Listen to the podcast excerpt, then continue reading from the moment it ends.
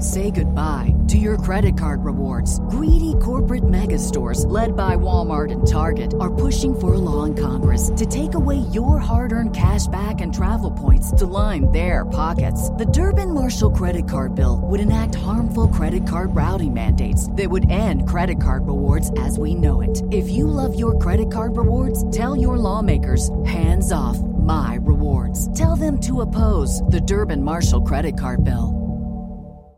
There were two more murders 15 miles away. When police arrived, they found the telephones and electricity lines. We have a weird homicide. A scene described by one investigator as reminiscent of a weird. Morning. Cup of murder. A prisoner's death sentence is not always met with absolute certainty. On April 26, 1981, a man was arrested, and while there's no doubt he was guilty of his crimes, his level of responsibility and questions about his mental state made his sentence a hard one to swallow for many.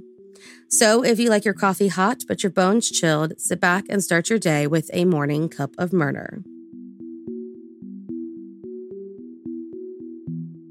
Donald J. Beardslee was born on May 13, 1943, in St. Louis, Missouri, and at the age of just 11 years old, became the man of the home when his father passed away and left behind his mother and two younger siblings. When he was just 15 years old, he was sent to military school, and at 19, he joined the U.S. Air Force, where he would serve the next four years as an aircraft mechanic. It was there that he and another airman were caught trying to steal a vehicle in 1965.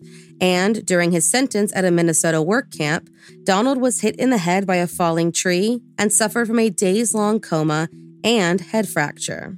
Only four years later, he had his hands around the neck of a woman he had just met, stabbed, and drowned her to death in a bathtub. Donald had met 52 year old Laura Griffin at a St. Louis bar and, shortly after ending her life, turned himself into the local police and confessed to the murder. He was convicted and ended up serving just seven years of an 18 year sentence for a motiveless murder. A free man once more, Donald moved to California to be near his mother, got a job as a machinist for Hewlett Packard, and became an upstanding and stellar employee. In 1981, Donald picked up a hitchhiker named Ricky Soria, a drug addict and sex worker who ended up moving in with him and introducing him to a number of her friends. One of which was 19 year old Bill Forrester, who, upon meeting Donald, complained that he had been ripped off during a drug deal with 23 year old Patty Gedling and 19 year old Stacy Benjamin, claiming they owed him about $185. A dealer named Frank Rutherford, the leader of their ragtag group of friends, devised a plan in which they would lure both women into Donald's apartment and get their money back by all means necessary. So, they got the pair into the apartment, and at some point, Frank Rutherford accidentally wounded Patty Gedling. It was at this point that Donald Beardslee, Ricky Soria, and Bill Forrester drove the women off to a remote area in San Mateo County, and Donald, who ended up in this group by complete chance, took up a sawed off shotgun and shot the young mother to death. The very next day, Donald, Ricky, and Frank, high off cocaine, drove 100 miles to Lake County, grabbed Stacy Benjamin, and placed a wire garrote around her throat. When the other two men were unsuccessful with their device, Donald simply picked up a knife, Frank's knife, and slit the woman's throat, pulling down her pants to make it appear that she was raped before abandoning her body and driving back home. Completely unaware that Donald had left behind his phone number at one of the crime scenes. Police, police quickly tracked him down, and just as he had done in Missouri, Donald Beardslee confessed to the crimes that he committed, turned in all the names of his accomplices, and offered to act as a lead witness in their trials. He was officially arrested on April 26, 1981, though there seems to be a lack of consensus on his actual arrest date. Regardless, because he was still on parole for the 1969 Missouri murder, he was classified as a repeat offender and, this time, eligible for the death penalty. At the end of their trials, Frank Rutherford was sentenced to life imprisonment, where he died behind bars in 2003. Ricky Soria pleaded guilty to second degree murder and was given a lengthy sentence, while Bill Forrester was acquitted entirely. When it came time for Donald's trial, the prosecutors argued that While he did confess and testify against his friends, he was not a passive participant in these murders, which is what his lawyers were trying to prove. They claim that Donald not only helped come up with the plot, but bought the duct tape used to bind both the victims, and in both cases, held the weapon that took their lives.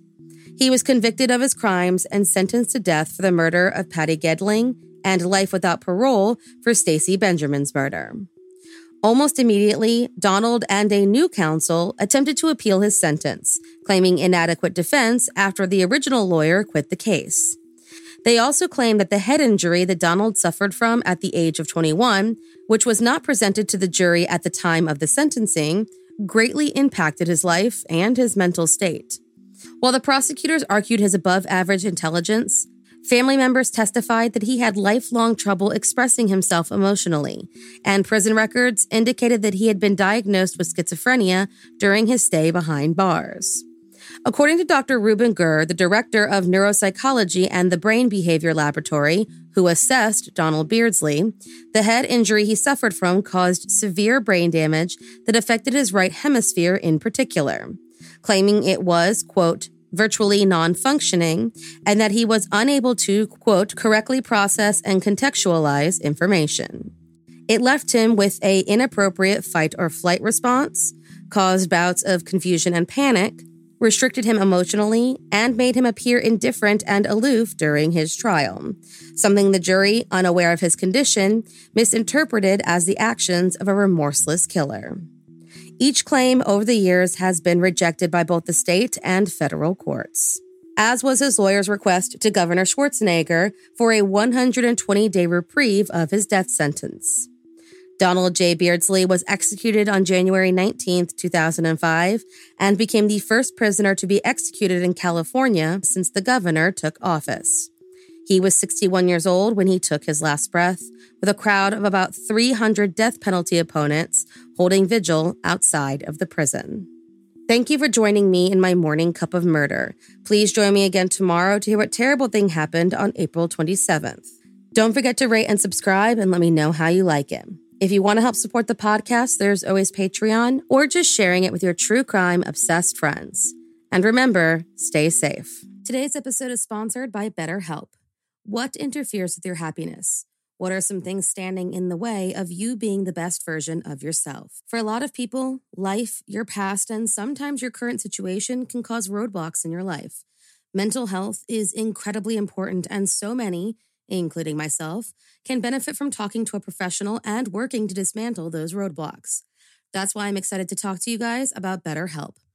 BetterHelp knows that no two people are the same and will help to assess your personal needs and match you with your own licensed professional therapist that you can meet with in whatever way is most convenient for you. Whether that be live chat sessions, phone calls, or video chats, you can start talking to your online therapist in less than 24 hours. Not only that, but it's incredibly affordable, more so than traditional in person therapy, and BetterHelp offers financial aid and access worldwide. They truly make it easy for anyone to seek the help that they need. Stress shows up in all kinds of ways. And in a world that's telling you to do more, sleep less, and grind all the time, here's your reminder to take care of yourself, do less, and maybe try some therapy. I've talked about it before, but I've struggled with anxiety on and off for most of my adult life. And for the longest time, I felt as though there was no way to pinpoint the cause and simply kept on living with it. Then I got on BetterHelp and thankfully got some of the help I so desperately needed.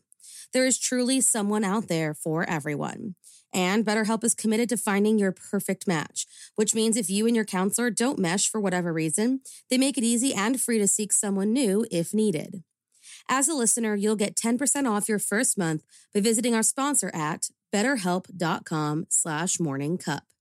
Join over 1 million people who have taken charge of their mental health. Again, that's B-E-T-T-E-R H-E-L-P dot com slash morningcup.